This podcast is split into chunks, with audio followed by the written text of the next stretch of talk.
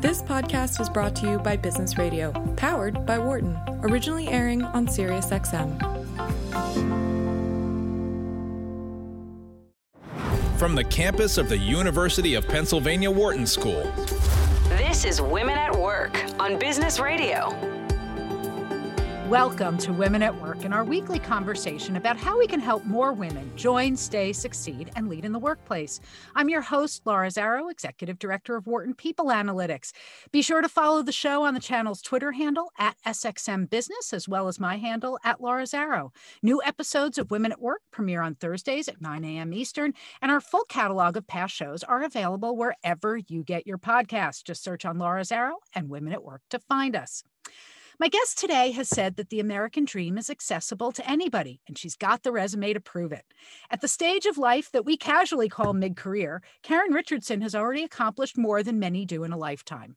President of KRB Strategies, Karen is an eight year veteran of the Obama administration. She served as Associate Director of Public Engagement Advisor for the White House Office of Public Engagement and Intergovernmental Affairs.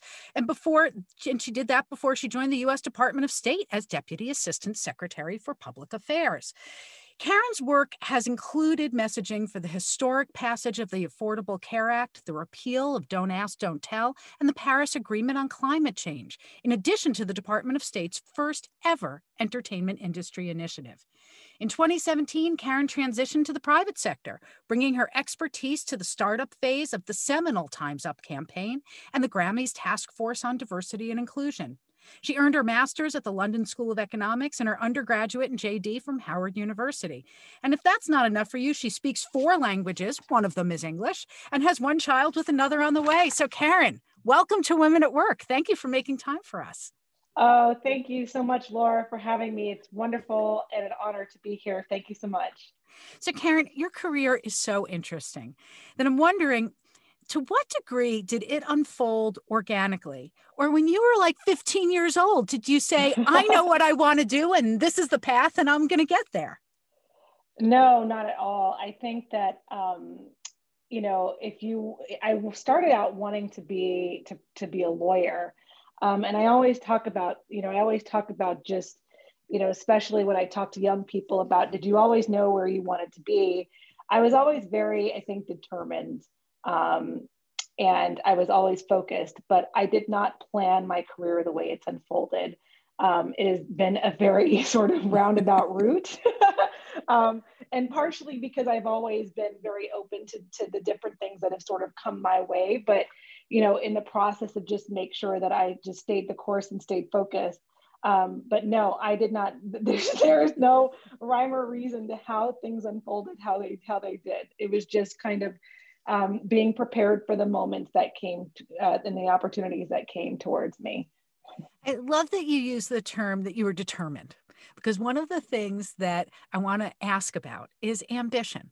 Because um, it sounds like while you couldn't have imagined you'd be working for the State Department or in the White House, um, you knew you wanted to get somewhere and you had drive. All too often, though, for girls and particularly girls of color, ambition doesn't always get cultivated. How did, when did yours surface and how did it get supported along the way? Right. I mean, I think that, um, you know, it, it, when I look back to the people and how it's been supported, um, you know, I had like the ambition to make sure that I was doing the best I could wherever I was. That's as probably as far as it as it went. I mean, I had different goals. I had, okay, I'm going to go to law school and then I, I might practice law. But I really took everything, every step and stage, um, you know, as it sort of came. Um, and didn't have, you know, so when I say ambition, like if I was going to be taking a class, I wanted to make sure I was doing well in it. So it was really just kind of an incremental goal setting, I would say, as opposed to just like, here's where I want to be in 10 years. So, and I think, yeah, so I, I think that really helped because, um, you know, because I think that there's a there's a certain amount of pressure if you put on yourself, you know, fairly early on, especially, you know, for example, I didn't know like exactly what I wanted to do from the very beginning. That was not the case, for example, from my father, who knew from the age of five that he wanted to be a doctor. He just knew it, and he's still a doctor. You know, he's you know, over the age of 70 and still practicing and still plans to do that. That was not the case. plans to do that for in you know, but for me, it didn't really happen that way. It was really setting incremental goals about where I was in that moment and then going from there. The way that it was supported was through my parents um, and also mentors. Um, I, you know, had, I was very fortunate and even till this day to cultivate relationships um, from from the time I even entered school. I have, you know, teachers and and people who I still keep in touch with um, because, as you know, like throughout all of our life, we're always there's all these twists and turns, and you think that you're at like one place, and then all of a sudden you're sort of catapulted to another direction, and you still need a little bit of support and direction. So it was really just being supported by the mentors and teachers and family members um, and extended family members throughout my entire life. That has really helped support me in everything that I have done in the directions that I've taken in my career and, and actually and also personal life. Karen, there's a bunch of things in this that I really love hearing. Um, I'm at a slightly different stage of life, I'd say late middle age. And um, a lot of my peers have this moment where they stop and say, How did I get here? Where do I go next? Um, and I see younger people struggling with, How do I know where I want to go? And the people I know who are happiest are the ones who, like you said, were prepared and and when opportunities presented themselves, yeah. they were able to have the courage and the skill set necessary to jump in and seize those moments. And Correct. as opposed to, um, and especially the people who, unlike your dad, said yeah. at five, I'm going to go be a doctor, a lawyer, an engineer. And then they follow that path for so long and wind up there and aren't happy. And so right. it sounds like you were not just successful in getting to places you couldn't have imagined. Is it safe to say you've been happy? Oh, I yes, for sure. I mean, you know, and not to say that like there haven't been, you know, just curveballs and things that have been, but, but by and large, like I think through every stage of the process, um, you know, the decisions that I have made um, have definitely i think i would definitely say that i was happy in those decisions yeah. I don't really look back to say and i think partially it's that you know it's following sort of like a the things that i've been prepared to do and then also going with my gut and what i really know is the right thing to do. Um, i think that i just sort of learned early for whatever reason that if i wasn't happy doing it um, and you know and then there's some things i mean some there are some things you have to do and not be happy doing them. So there are you know so it's a mixed bag right? So like you know so not to say that everything is just all roses because you have to do some things you don't want to do yeah. and all the time. So that's part of the process and that's part of the journey. But i mean by and large those things that you, you know that will sort of stay with you for a long time like that's kind of a different that's kind of a different analysis, you know, in my view sometimes. Um, but yes, by and large, I think sticking sticking to that formula has, I think has worked has worked for me. And even the things that you know that were a little harder along the way, um, you know, just like I said, when I say if there were any twists and turns, like those were so instructive to getting me to a happy place. But I do think that just sticking to what my core beliefs are and what I feel like, you know, I'm happy doing um, serves not only me well, but the people that I have been working for as well. So, Karen, I want to dial into what I think, what I'm going to guess was one of the first important fork in the road decisions in honor of all of the kids who are making a choice by May 1st about where they go to college. That decision is in the air and it's around us. And you went to Howard University. What mm-hmm. made you choose Howard? Laura, you know, this could be its own like conversation, an hour long conversation in and of itself. Um, but the short of it is that I have a really long legacy of, of graduates of Howard in my family. Um, that's where my parents met. Um, you know, my mother was captain of the cheerleaders team. My father was captain of football team, and they were both pre-med at the same time. They're, you know, my aunts went there. Um, my grandfather had taught there.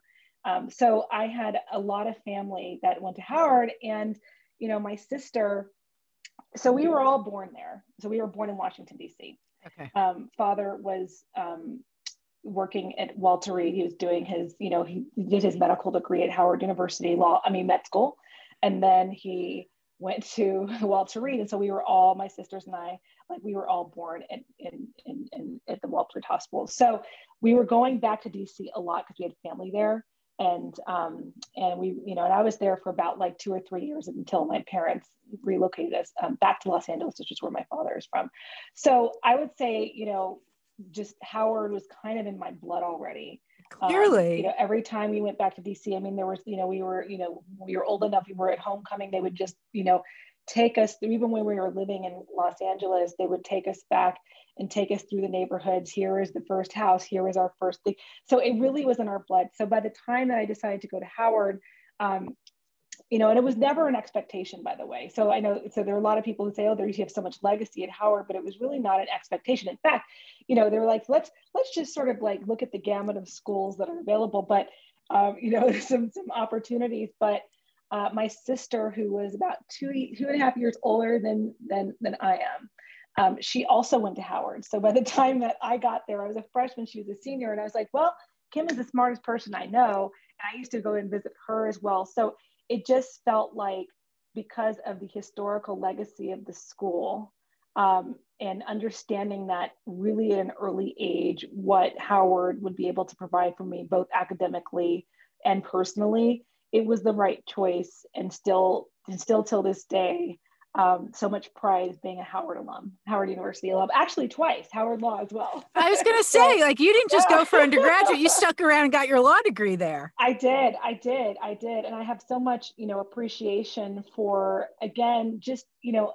the not just the academics, but just what Howard prepares you to do personally when you come out. Because for me, again, like, there is, you know, there is the academics that we are all going to get to, to a certain degree. But what is that other thing that's going to help catapult you to survive and and to really excel just not just not professionally but personally and and, and i attribute um, much of howard for being able to do that for me. If you were going to sum it up quickly and I, I know i didn't you know this kind of thing you you probably love to think about for a little while and share. Aside from the academics what were those things that it gave you that you've carried that have helped propel you and sustain you when you needed it? I think there's a certain resolve and a pride and and a confidence that you have.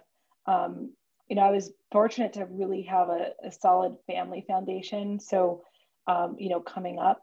Um, and so there was always a certain level of confidence.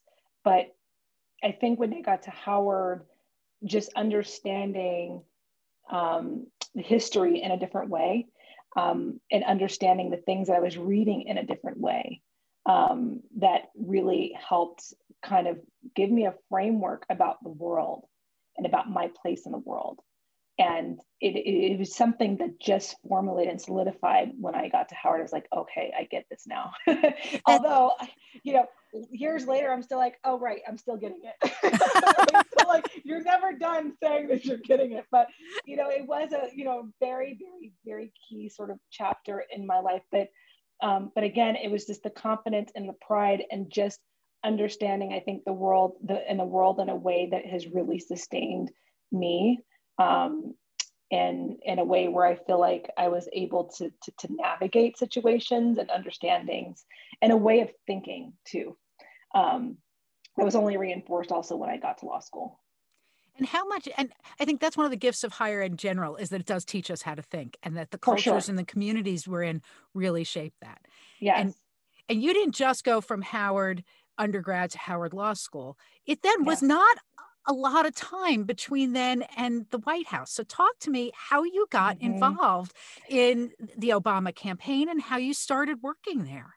Yeah, I, you know, I went straight from, you know, Howard undergraduate school, Howard Law School, you know, I know that there are a lot of, you know, a lot of students these days who might take gap years or things, but, you know, but it was sort of like it was already in my head. I'm not going to take any breaks. I'm going to go straight from one thing to the next and the next to the next. So I also, in the middle of it, went to the London School of Economics to get my international relations degree, my master's in international relations. Okay. So, so clarify yeah. this for me. Was that in between your JD no. and your undergrad? No. So I went from Howard undergrad, Howard Law, the London School of Economics and Political Science. Then that's how I ended up in, in Senator Obama's office. Okay. Right, af- right after that. So it was not a lot of time, but the, the trajectory and timeline for the for the sake of just of not the sake of making this short is that it was Howard University undergrad, Howard Law, London School of Economics, Senator Obama's office in 2005, starting as an intern. And after that, everything just unfolded from there until 2017 when we came out of the administration. okay, so I'm gonna I want to know about this this process of so you're at the London School of Economics, which with the full name is Economics and Political, Political Science. science. Yes. Uh-huh. So, but it's like you know the, the acronym is it's not LSEP it's like just LSE. right. But I'm saying this because this is important because yeah. you did not jump onto Wall Street. You jumped into the political world, into mm-hmm. into government and service because it was with Obama once he was already a senator. Correct. Mm-hmm. Mm-hmm. Correct. What made you decide to go that route? Because it's clearly not about making money.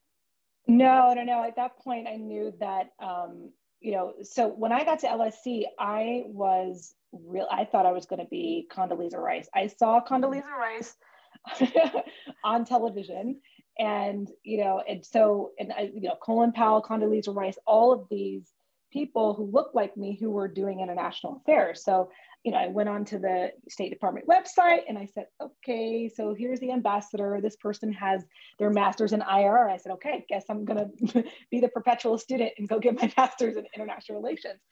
And then I wanted to do, um, and I really had an idea that I really wanted to sort of pursue an international career, one way or the other, whether it was working for the State Department of the United Nations. But um, but I think that what's underpinning all of it is that just wanting to be involved in something much bigger than myself and that is in some way of service. I didn't know, I, you know, it's funny because it's not like, you know, I lived in Washington, D.C. for a good while. You know, I was doing internships there and I was doing, I was in school there, but it's not like I had this, um, I knew that I was going to go into the US government as a form of service. So, um, so, when I was finishing my stint at, over at, at UNICEF, because that's where I was living. So I went to, oh, well, I finished LSE, then I moved to Italy to work for the UN after I graduated. Okay. And then, um, and as I was sort of preparing to come back to the US for six months before I wanted to continue on and do some field work with the UN, somebody said there is a great new guy and he just won the US Senate seat and you'll love it he's from, you know, he's got roots in Kenya. And I was like, yes, right. So I, you know, so I was following it while I was in Italy at the time. Um, but so I applied for the internship and then and then I and then I got accepted into the internship and that rest the rest is history. So, you know, what was supposed to be a two month or six month internship, like I was they they'd asked me to to remain on a staff so that's how I ended up there. But the calculation was was that I got to see as I was, you know, planning for um, an international career of some sort. Um, but being able to, you know, he was on the Foreign Relations Committee at the time. So, you know, he, he came in in 2005 in January, and then I came in in August. So that's that's the timeline there. And so, you know, it was just an interesting time to be there to sort of see US foreign policy from that perspective, especially as I was just getting out of school and also just finishing, you know, you know, um, you know, a stint with the unit with the United Nations and just sort of seeing it from that perspective and getting a sense of what's happening on Capitol Hill. And then also just, you know, being able to work for somebody and understanding who he was. Um, you know, our staff wasn't as large as the White House staff, you know, so, you know, because that's, you know, this next place. But it was an opportunity to understand who I was working for. And I always feel like if I am working for a cause and a person that I can believe in, that I'm always probably going to lead with that. It just can't, you know, I may not have all the money in the world, but, um, you know, but that, and that's okay too. And, you know, and if I had decided to go into Wall Street, because, you know, that's something that people decided to, too, that's, that's, you know, absolutely um, you know, don't begrudge anybody to do that. But for me, I was like, okay, I can, these issues he's really focused on. He's focused on foreign relations, he's focused on energy and the environment, he's focused on nationals, all of these things. And then being able to see it up close and personal um, was a real gift. Um, and um, and that's how that's ex- exactly how I ended up working for started working for him and started actually my life of service. So Karen, one of the things that's really striking me is that you've moved both by virtue of the work that you do and it's the subject of the work that you do, but also the, the environment in which you do the work into many different kinds of cultures, whether it's the cultures of different countries, the cultures of different types of offices and different teams. How do you navigate that? Somewhere in this process you had to have was it instinctive did somebody coach you how did you learn to understand and adapt and operate within these different environments? It's a good question. I And I think that, you know, you have to approach it all with a sense of humility, I think.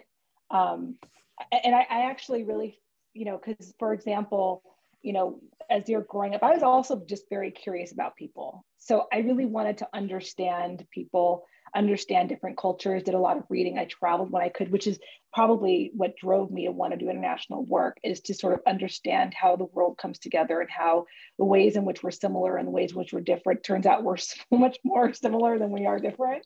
And the thing in terms of the things that we that make us happy, the things that really fulfill us in life, there's really not that much difference. So um, so I think there is something that you get as you know as, as an understanding of people in different cultures and understanding it. And you have to approach it with a certain humility. So when you're traveling, you know, I did a lot of traveling um, before I settled into work. And I always, you know, whether it was, I would always use either an opportunity of like a spring break to make that educational, right?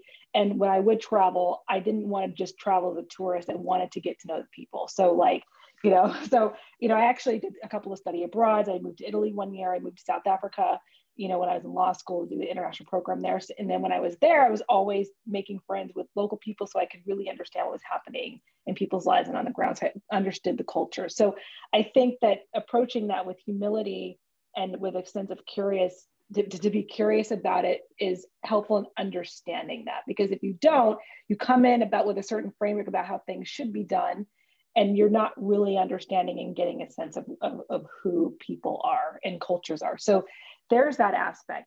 And then I think that, um, you know, there are certain things that you learn in different environments. And, it, and, it, and it's not just one place, you know, you grow up in a certain environment. So my high school, my, my entire grade school through high school, it was sort of a different kind of thing when I went to Howard. I was the only African-American, you know, Black woman in my class basically from kindergarten through senior year. Now you had a couple of different, you know, maybe like I was like one of five or something like that. So that's one way of understanding the world. And then you get to Howard, and then there's a whole other understanding because you are in classes with, you know, a lot of, you know, obviously it's historically black institution, um, but you also have like West Indians, you have a lot of different other cultures there as well. So I just think my entire life looking at it as, as I'm talking to you through this, it's like every single one of these pieces like help me understand um, in a way and helped me navigate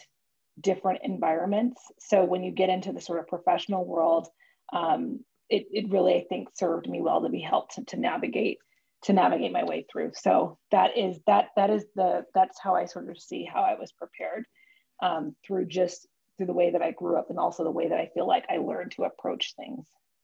It I love that you, as you were describing, you started with humility, which is the sign of a humble person, um, but also that uh, driving curiosity to learn about other people and understand them.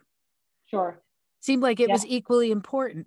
As you, um, as it stopped being about other countries or other communities, but actually workplaces, working on different teams, going into a senator's office, going into the mm-hmm, White House, going mm-hmm. into the State Department, mm-hmm. even though that senator's office, that White House, and that State Department are all aligned. Yeah. I have to imagine they all have different cultures within them. 100%. Like, so, you know, for example, you know, the State Department is a is very hierarchical. Um, in a good way. I mean, it's a bureaucracy, so you have so there has to be a way to function. You know, it's right. it's, it's, a massive bureaucracy, so there has to be a way to. By necessity, right? And a necessity, and you know, and one of my bosses who is just he was he's just incredible. He's um his name was actually I mean I have to say this all of my I was really really fortunate to work for some pretty amazing people, um you know, but like the White House, it's also hierarchical, but it was different because you are that the teams are smaller. You're reporting directly, you know, depending on where you are, like, you know, you're also reporting, you're reporting directly to you know, maybe your immediate like advisor. So it's a much smaller area of, of navigating the, the hierarchy there and the bureaucracy there to a certain extent. Then you go to an agency such as the State Department, and you have your you know, assistant secretary of state, then you have your principal deputy assistant secretary. And after that, you have your deputy assistant secretary of state, and then all the way up and down and that kind of thing. So it's just a different culture. And you have a lot of um, people who are foreign service officers and civil servants. So, you know, again, when I say you, you, um, you know, you go into a place in approaching it from a, from a place of humility, it, I could have gone from the White House and gone to the State Department and just been like, oh, I know everything, right? You know, exactly. But it wasn't that. I mean, I understood very intrinsically that, like, you know, the people who are working at the State Department have so much respect till this day. I would, you know, I just, I, I just, I, I, have no words to sort of explain the level of gratitude that I have for the people who are working, you know, at the State Department, all federal agencies, but my experience at the State Department and just understanding, you know, what you can learn from them um, who've been there and um, and and it's it's just a little bit more of a formal environment, so you understand that. And that I, I the reason I mentioned my boss, who's John Kirby at the time, you know, he's also you know, comes from like military background as well. And so like there was a certain sort of understanding there, um, you know, how that also like informed how our office was structured and channels of communications and things. So that happens in great. so, but that, again, that's just one other context that I think is just important um, and informed sort of the, the, way that I, you know, was able to sort of work there too. So, so before the break, we were talking about is really um, moved and interested in how you were talking about the ways that you've learned to navigate culture over time culture changes whether it's between um, this distinct difference of being on the, the relatively small team of the white house versus the enormous structured bureaucracy of the state department um, or whether it's the many countries that you lived in and cities that you've lived in. Um, one of the things that your work seems to always have as part of its backbone is not just moving from culture to culture, but within them building coalitions, bringing people together to get things done. Um, and you're also really a strategic leader, a strategic planner. How do you make sure that you're seeing the big picture and connecting the little pixels all at once? and especially when that's about the people that you're trying to bring together to affect change? That's a really good question. I think that, you know, because I still, I think that like I, I get asked this question sometimes because there's something that happens in my brain where like I'm talking to different people and I have all these things, and then all these all of a sudden it starts to shuffle around and make sense into a chart of some sort. so right, and I think part of it is just like is just is actually just schooling for one thing. I think that you know I because of the way that I think I was trained and trained to think and the skills that I got from a very because again I mentioned my teachers like they're you know I was very fortunate to have teachers that invested in me really early on and taught me a sense of certain tools and skills to have. I really can't emphasize that more enough because I think that has a lot to do with where I feel like my mind is able to process things and pull things together. Um, and then I will go and then and along those lines as well is you know just law school.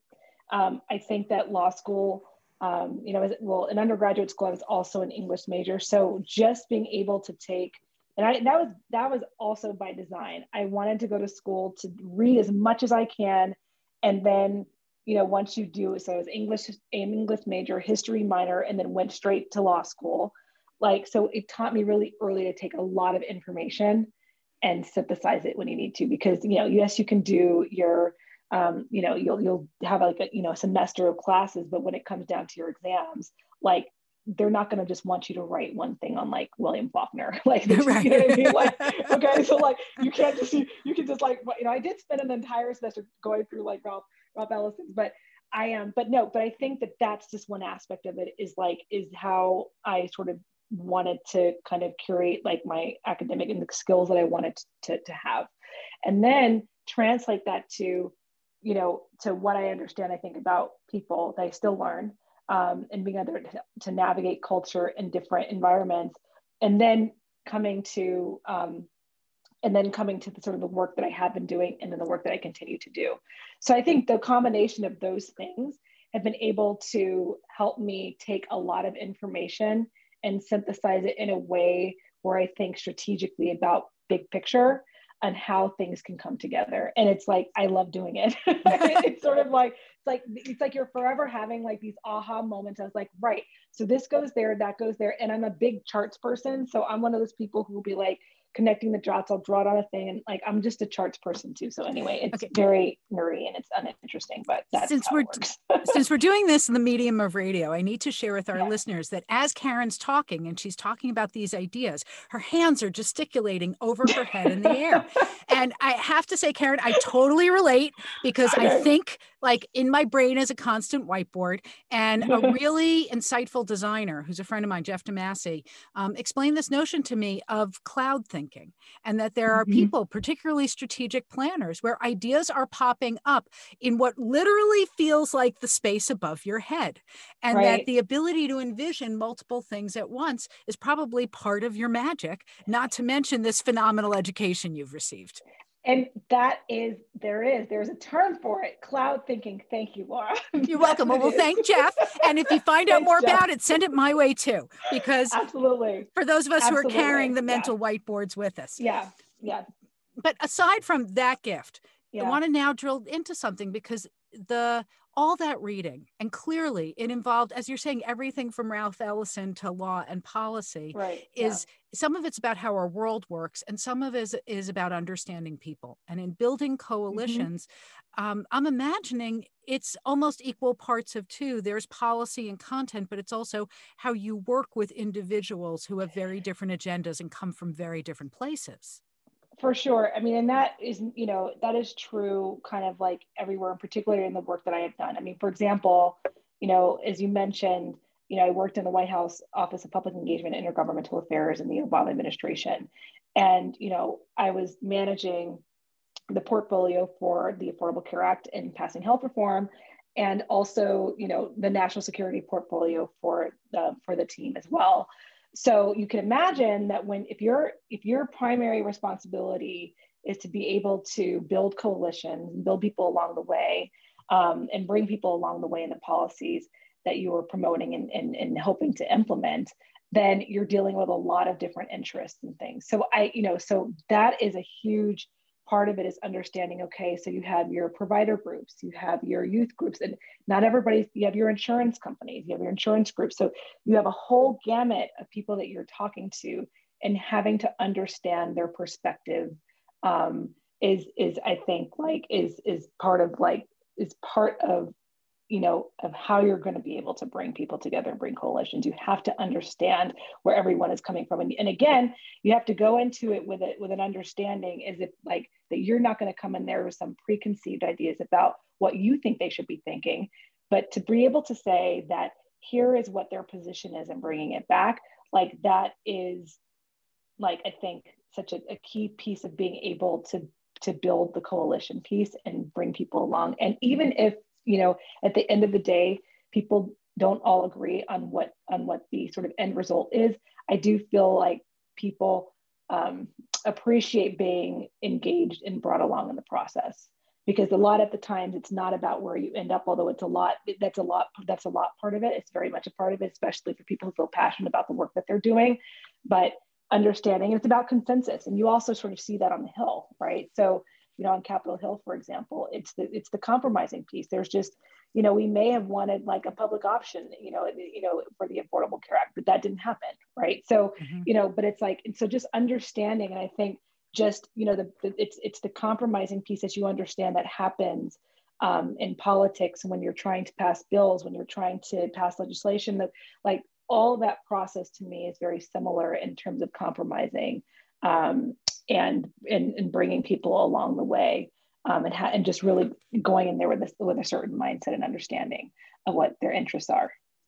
Um, the amazing person that I'm talking to, for those of you who are just hearing her voice, is Karen Richardson. Um, she is she was a former Obama administration staffer and the president of KRB Strategies. I'm Laura Zarrow, and this is Women at Work on Business Radio on Sirius XM Channel 132. So, Karen, as you're talking about this um, walking it like coming to groups that have diverse interests um, diverse perspectives, diverse needs. They're anchored in different realities. And um, uh, entering into a process where there's clearly a goal and you're trying to help make sure, if I'm hearing you right, that everyone is heard. They understand the process. Um, they're involved in negotiations so that even when it doesn't result in what they're looking for, they know that their voice was part of the process. Mm-hmm. Is it too far a stretch for me to connect the dots then to the work that you were doing say with the grammys on dni because it sounds like some of the same skills and and approaches are probably relevant. 100% i mean i still see it till this day because you know in my consulting work you know the way i sort of see it is that a lot of the issues that I was working on in, in government, I just continue to work on outside of government. So, you know, we've had elections, obviously, in the, in the last year yet. It's at the primaries and generals, and, and, and, and the work doesn't stop, it continues.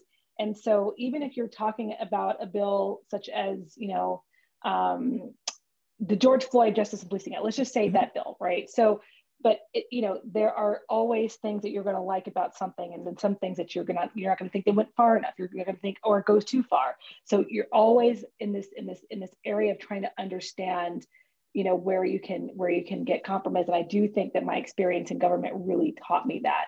Um, i think that i would have had a different understanding of that had i not gone into government and the different areas of government that i went into. My experience in capitol hill my experience in the white house and at the state department you know which is apolitical, you know, but, right. um, um, but, but, but that, no, it's not too far a stretch to say that at all, because it still informs the work that I'm doing. Because also, you know, as you mentioned, I don't know actually if you mentioned, you know, my work with Time's Up. So working on safety. So whether I'm working on safety and equity in the workplace, whether I'm working on the you know diversity, equity, inclusion campaign for the Grammys task force, I find that all and then my political work that still continues it is the same process and it's the sort of same understanding that you that you get in terms of where where can we meet in the middle? Like where can we find something where we can like move forward on the issue? It may not be as aggressive it may not be as progressive as people would like. Maybe it doesn't go far enough. Maybe it does maybe it goes too far but where can we meet in the middle so we can actually get something done so I want to tap into another piece of connective tissue that I think is between your time in the White House, actually starting in Senator Obama's office and then moving into the White House, and now your work on things like Time's Up. And that's this network of Tina Tchen and Valerie Jarrett, these extraordinary people, particularly women, who um, were central to those environments. Talk to me, and we've had Val, the great honor of having Valerie and Tina on the show, who talked with tremendous affection and emphasized the importance of the mentorship they tried to provide to all the young women who were working with them. You got to be the recipient of that. What was it like on the other side? Talk to me a little bit about what it meant to be mentored and how those relationships have carried forward. Yes, I mean, I think that, you know, I was very fortunate, as you mentioned, to work um, with Tina and Valerie. Um, and, you know, it was a very sort of obviously professional environment, but there were times where, you know, there were opportunities, whether they were, you know, through side conversations, you know, or just even like, you know, if they wanted to talk to just the staff and just have like an open conversation. So there were different ways of, of, of having conversations and building relationships through your professional relationship with them. And they're very giving of their time. Um, and also it helps that they're also just so genuinely interested in your well-being. Um, and um, and so I always felt like, you know, I always felt like I could be able, for example, to go to either one of them because you know I did feel like there was that that that that relationship there and also just the interest in wanting because I think they understand and of course they talk about this all the time of like the importance of setting the tone and investing in mm-hmm. and, and you know former first lady Michelle Obama talks about it as well um, you know and that actually I think was a culture you know a lot through the Obama White House in in my view um, because you also had you know, Susan Rice was there at the mm-hmm. time, and Samantha Power was there at the time. And so I really felt there was a, a, there was a culture through there, and of course the first lady had her mentoring initiative as well, which I was a part of. So not only you know, so I think because of the understanding that Valerie and Tina, the first lady, all of them are setting the tone throughout the White House. So, for example, that we understand as well that we're going to be doing the same people for the people who are coming up behind us. Yes. And so I continue to do mentoring um, um, as well, and even till now because I understand intrinsically because I had great I had great role models and you know and I still keep in touch with like Tina from till this day. You know, it's just um, you know just through the birth of my first child and you know professionally and personally like you know they just remain um, you know committed and just um, and just wonderful human beings that I feel like you know I can turn to and I know it's just not unique to me. I know a lot of my you know friends and former colleagues feel the same way um, you know that there's a sustaining force there and that we were all really you know uh, fortunate to just be recipients of that. Aside from the way that as you talk about it, it's almost like um, on, in my whiteboard or in that cloud above my yes. head, I'm uh-huh. picturing uh-huh. like the storied place of that White House and how awesome it must have been. You're sure. also reinforcing core principles that we've talked about a lot on the show before that culture does start at the top mm-hmm. and that um, we have as much of, in the same way that we need to be mentored, we also then have an obligation to mentor sure. those who come after us. So talk to me about how you now that you've had the bet and and you I also love that you attribute everybody going back to your school your grade school teachers as helping cultivate who you are. How sure. do you choose the people that you mentor and how do you approach those relationships? It's a good question. I a lot of times, you know, sometimes it's through an organization. So like the organizations will you know, will pair you up obviously the way that the organizations do. And then a lot of it is also through, um, you know, students who might reach out to me and have want to have conversations who are very curious, want to have a very similar conversation what we're having now um, about navigating school. Should I go to law school? Should I do, you know, so I just never felt like there was much purpose to what I was doing and to anything that I ever accomplished if I wasn't paying it forward in some way. There's no point, there's, it just didn't make any sense to me. like, you know, and I know that, you know, and, and, and life gets busy, you know, but I always try to, to try to take time, you know, especially, you know, you know, there were a lot of, um, you know, as I mentioned, you know, I wanted to go into foreign affairs because I saw Condoleezza Rice and Colin Powell and understanding the the the lack of like there's just like the low very low number of not just women in national security but like uh, african american women in national security was really important for me to get out and talk to students I did a lot of that when I was at the State Department in my position. I went to a lot of HBCUs, people who didn't even know what the State Department really did. You know, you can get a lot of different schools and they you've heard about the State Department, you don't really know, but it was really important for people to see me in that position because you know you cannot well you can't be what you cannot see, see, right? And so um, so i always try to um, you know continue to a always take the coffee and then always keep that open channel of communication with them. And you know and also the people that i was also mentoring i still i still keep in touch with them you know they've moved on to a certain part of their career but that's and it takes in various forms. There's not just one way that you're mm-hmm. mentoring someone right? There's somebody that there's a sustained relationship but there's also another way of thinking about it in terms of what am i showing this person that like i don't consider condoleezza rice a mentor but i know i think i've met her once and she will not remember this but it was you know what i mean? So but that's not exactly mentoring but it is like a modeling of sorts where it's you know there's a different way of, of influencing your life whether it's a sustained contact or something that you do every so often or something that somebody that you see from afar. And recognizing so, that those people that you see from afar become role yeah, models. 100% 100% and so and it's also just not me telling them what to do. That is not that's not how i also approach that relationship. Tell like me more. everybody is everybody because everybody is very different right so i want to ask questions to get it to get it to, to have them start thinking about for example their own career path and what makes them tick. Like yes i can tell you my path and what's worked for me but really this process is about figuring out what you want to do and what will work for you. So i also think because a lot of people will think that just mentoring is like oh i'm just going to tell you what i did. You should just go out and do what i did no like so right. You know I mean? right which is which is no no no just don't do that right but you know but no but but they uh, but that's sort of partially how i approach it is also is having really like sort of in-depth conversation so i get to know who i'm talking to because it really doesn't serve me or them well if i just tell them what i did but really get at the heart of a what makes them tick what's driving them you know what they want to do and how they want to get there. And then you know mm-hmm. in these so relationships to what yes. degree do you also move into sponsorship? Are those different things to you? Are they correlated things mentorship versus sponsorship? It's interesting. So far you know if i if i understand your what you mean by sponsorship um, they could it, i guess it could translate to sponsorship but as of at this point has not happened so far so it's okay. it's not yeah so hope that makes sense it does and to and, yeah. for, and just in case uh, it, yeah. because we're making some assumptions here i yeah. think of the difference of mentorship is when we help people learn how to grow in yeah. their careers. And then sponsorship is when, and it's hard to be a sponsor because you have to be in a position yeah. to sponsor because the sponsor is giving you the opportunity to do it. Of course. Yes. And we, and it's hard to do both, which is part of why I'm asking. Yes. I think they're related.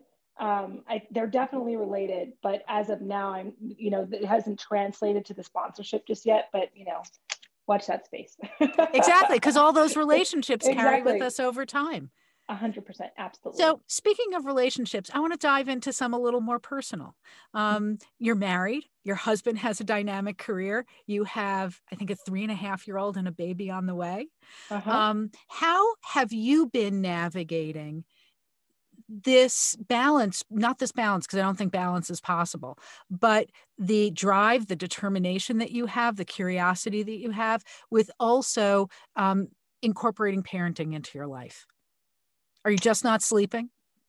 Uh, well, I would say that I I will say that there are a number of things I think that you know, and you go back to what um, you know, what it was like to sort of also learn from Valerie and Tina and many of the, you know, wonderful women I had the opportunity to work with who were moms at the time, you know, mm-hmm. still moms, but I wasn't mom. I was not a mom.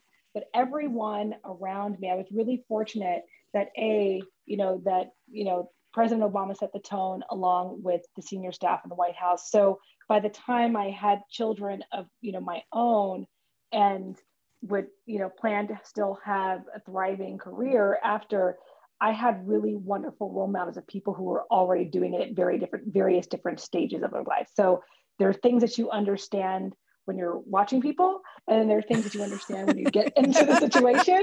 So like so right, true. so that's so it's like so that's what valerie used that that's what that's what that's what valerie meant. You can have everything. You just can't have everything at the same time so, you know, when they're having conversations with you about don't be afraid to ask for what you want. Don't be afraid to ask, you know, to ask for things, whether it's your salary or it's your time with your family or whether it's, you know, a title. Like you have to, you know, and a lot of women don't feel very, don't feel comfortable doing that. So a lot of these things that I remember them talking about, like, are things that I had carried with me um, as I approach this this next chapter, you know, this next chapter of my life, um, where where that has all helped me to sort of manage. And I also think, and you said this about don't there isn't any balance, is that also understanding managing my own expectations. So I don't necessarily think I mean, there are all these labels like how do you achieve balance and how do you achieve this? But but what is it that I can set? What are the expectations that I can set for myself? What can I realistically accomplish and work within that? Um, and that kind of thing. But I also have to give a lot of credit to a really supportive spouse who understands how important my work is for me because my work doesn't feel like work. It never really has. So it's easy for me to get lost in what I'm doing because I love it so much. And I also, you know, um, have have a very very uh, busy and very supportive spouse who's able to you know make sure especially during covid times too so you know we've been fortunate in, in many ways um, and one of the you know if you're working from home you know we have the opportunity for him to step into so supportive spouse caring the things that i've learned from my mentors um, and getting very little sleep. But everybody who's ever worked with me will tell you that I never slept. My family will tell you that I have never slept. And so maybe I get it from my dad who only needs like three or four hours of sleep a night, but that's how I function. Sounds like one of many gifts that you got one from him. My, exactly. And Karen, I love how you described and reminded us that mentors will there are all kinds of things that we're going to learn from our role models and mentors. Some of them are about the moment that we're in and some of them come like little light bulbs that go on years later. And i have a feeling that today's conversation with you is going to be like that for our listeners. You have shared so much with us. It's so fascinating and we're so appreciative of your time. So karen thank you so much for joining us today. For people who want to find you know what you're up to. Where can they look? They can follow me on twitter at kerich22 that fantastic. And I'm sure they will. Karen, it's really been a pleasure. Uh, pleasure is all mine. Again, Laura and team, everyone, thank you so much for having me today. I really appreciate it. Fantastic. Uh, don't forget, follow us on Twitter. Check us out on our podcast. Our full catalog of past shows are there. Many thanks to Patty Hall, my beloved producer, sound engineer Chris Tukes. I'm Laura Zarrow, and you've been listening to Women at Work on Sirius XM's Business Radio, powered by the Wharton School. Have a great week, everyone. For more insight from Business Radio, please visit businessradio.wharton.upenn.edu.